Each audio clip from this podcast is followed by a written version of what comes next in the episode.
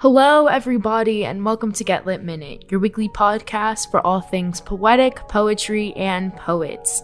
This series is produced by Get Lit Words Ignite, which is a non-profit organization that uses poetry and spoken word to increase literacy and empower young people. My name is Nia Lewis. In this podcast, we focus on the lives, history, and works of classic poets and modern day contemporary poets. And in today's episode, we will be discussing discussing contemporary poet Tommye Blount. Blount was born in 1979 in Detroit, Michigan. He has talked about how his writing has been influenced by various aspects of the city. Cars, for instance, are a major industry in Detroit and a necessary mode of transportation throughout the city. They appear as a frequent motif throughout Blount's poetry. Growing up, Blount's mother worked as a typist at Michigan Bell. One of his formative childhood memories involves his mother bringing home reams of dot matrix paper, which he would excitedly draw and write all over. Recalling how different it was from the lined paper he would use in school, Tommye said that he saw it as an invitation to fill up as much space as he could. He says that this impulse to take up space weakened as he got older, especially as a queer black man taking up space felt unsafe. It is because of this, he says that his first book, Fantasia for the Man in Blue, is so long. It was, as he said, a challenge to myself. I wanted to force myself to take up and earn the space of this book in a world that would rather deny me, a black gay man, space. I wanted to claim it for this book. Tommye Blount's poetry is inspired by a variety of media and art forms. He has cited theater as a particularly important framework through which he views the relationship between himself and the reader, seeing a deep intimacy between a performer on stage and the audience looking up at them. Blount sees a parallel relationship between the reader and the poet, the idea of gaze essential in his writing.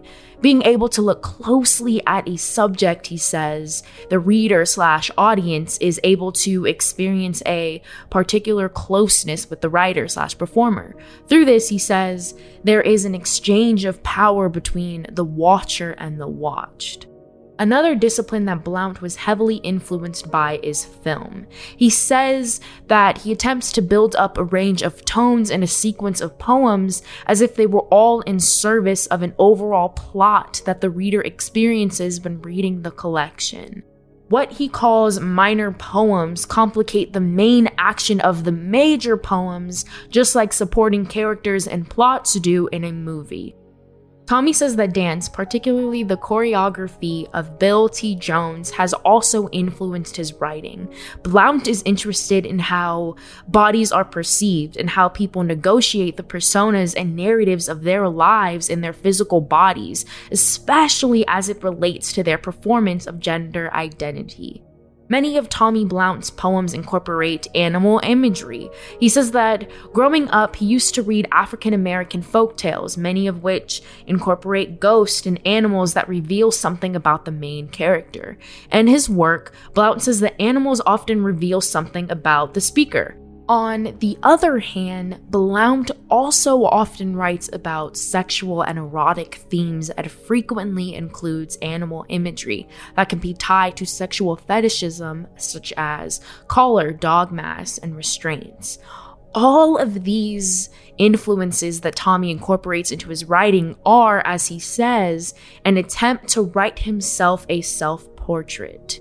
Blount attended Michigan State for his undergraduate degree, a member of the Black Poet Society while on campus, he took his first poetry class while at Michigan with Diane Wakoski, who he says he was embarrassed not to know about before enrolling in her class.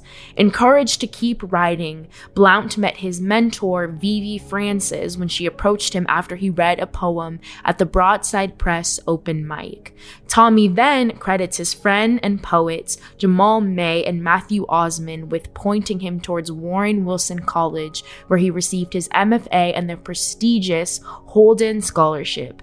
Many of Blount's literary influences come from his MFA program and from the Cave Canem community, such as Carl Phillips, Brigit Pegeen Kelly, Cassius Eady, Patricia Smith, Yusef Komunyakaa, Carl Phillips, Erica Hunt, Claudia Rankine, and more. Blount is the recipient of fellowships from the Breadloaf Writers Conference, Covey and Kresge Arts.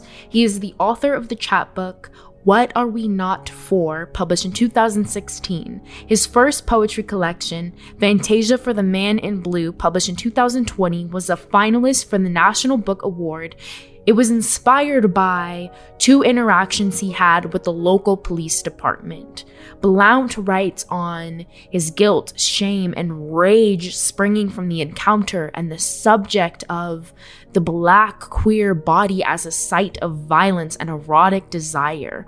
Blount's writing has also appeared in Poetry, New England Review, Phantom, Four Way Review, The Offing, and Vinyl. Blount says that his father's passing in 2005 compelled him to leave Detroit for Novi, a suburb about 8 miles northwest of the city. At the beginning of the COVID 19 pandemic, Blount says that he struggled translating his writing process to the realities of the lockdown since he typically writes in a nearby cafe. He says that now he loves to write at Pavilion Shore Park on the shore of Walled Lake. By day, Blount is an account manager for a graphics company. Y'all, I am ready to read Blount's poem that is featured in our shorty part of the anthology entitled The Pedestrian.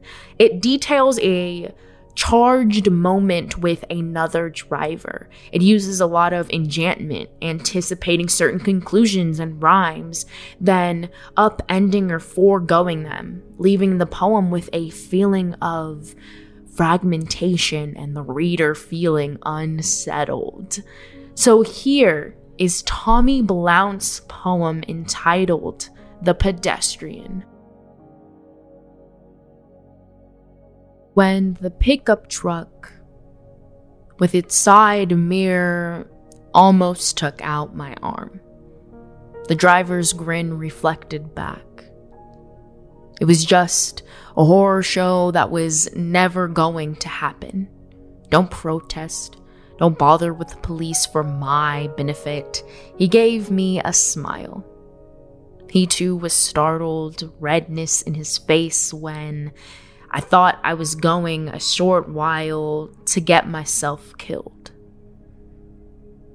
It wasn't anger when he bared his teeth as if to caution Calm down. All good. No one died. Night, neighbor. No sense getting all pissed. The commotion of the past is the past. I was so dim, he never saw me. Of course, I saw him. Y'all this poem is short, but there's a lot going on. It's very impactful. Within this poem, Tommye is talking about these two people who are completely different, and one of them has to basically push back in order to kind of make the other comfortable, if that makes sense. And he basically, instead of, you know, causing a ruckus because this pickup driver literally almost took out his arm, he is holding back to basically give comfort to the pickup driver. Really, what Tommye is really trying to discuss within this poem is oftentimes how minorities have to hold back or, you know, change themselves in order to comfort white people sometimes. And it's it's frustrating. it's so frustrating that we have to do that have to code switch, change ourselves in order to make other people comfortable. Thank you guys so much for tuning in with us on all things Tommye Blount. Make sure that you share this podcast with your friends and family members, and I'll see you guys next week. Bye. Get Lit Minute is a production of Get Lit Words Ignite. This podcast is produced by Samuel Curtis, executive produced by Diane Luby Lane, and engineered by Peter Davis. This episode was researched and written by Sakura Price alongside me, Nia Lewis. Our production coordinator is Sophia D'Annunzio. Lucas Lane is our digital editor, and our editorial advisors are Kelly Grace Thomas and Colleen Hamilton. Special thanks to the entire GetLit staff and donors who make this work possible, the teachers who use this podcast to educate their students, and to all students of life everywhere for tuning in and spending time with us today. If you want to hear more, check out the rest of our episodes on our website, getlit.org. That is G E T L I T.org. See you then.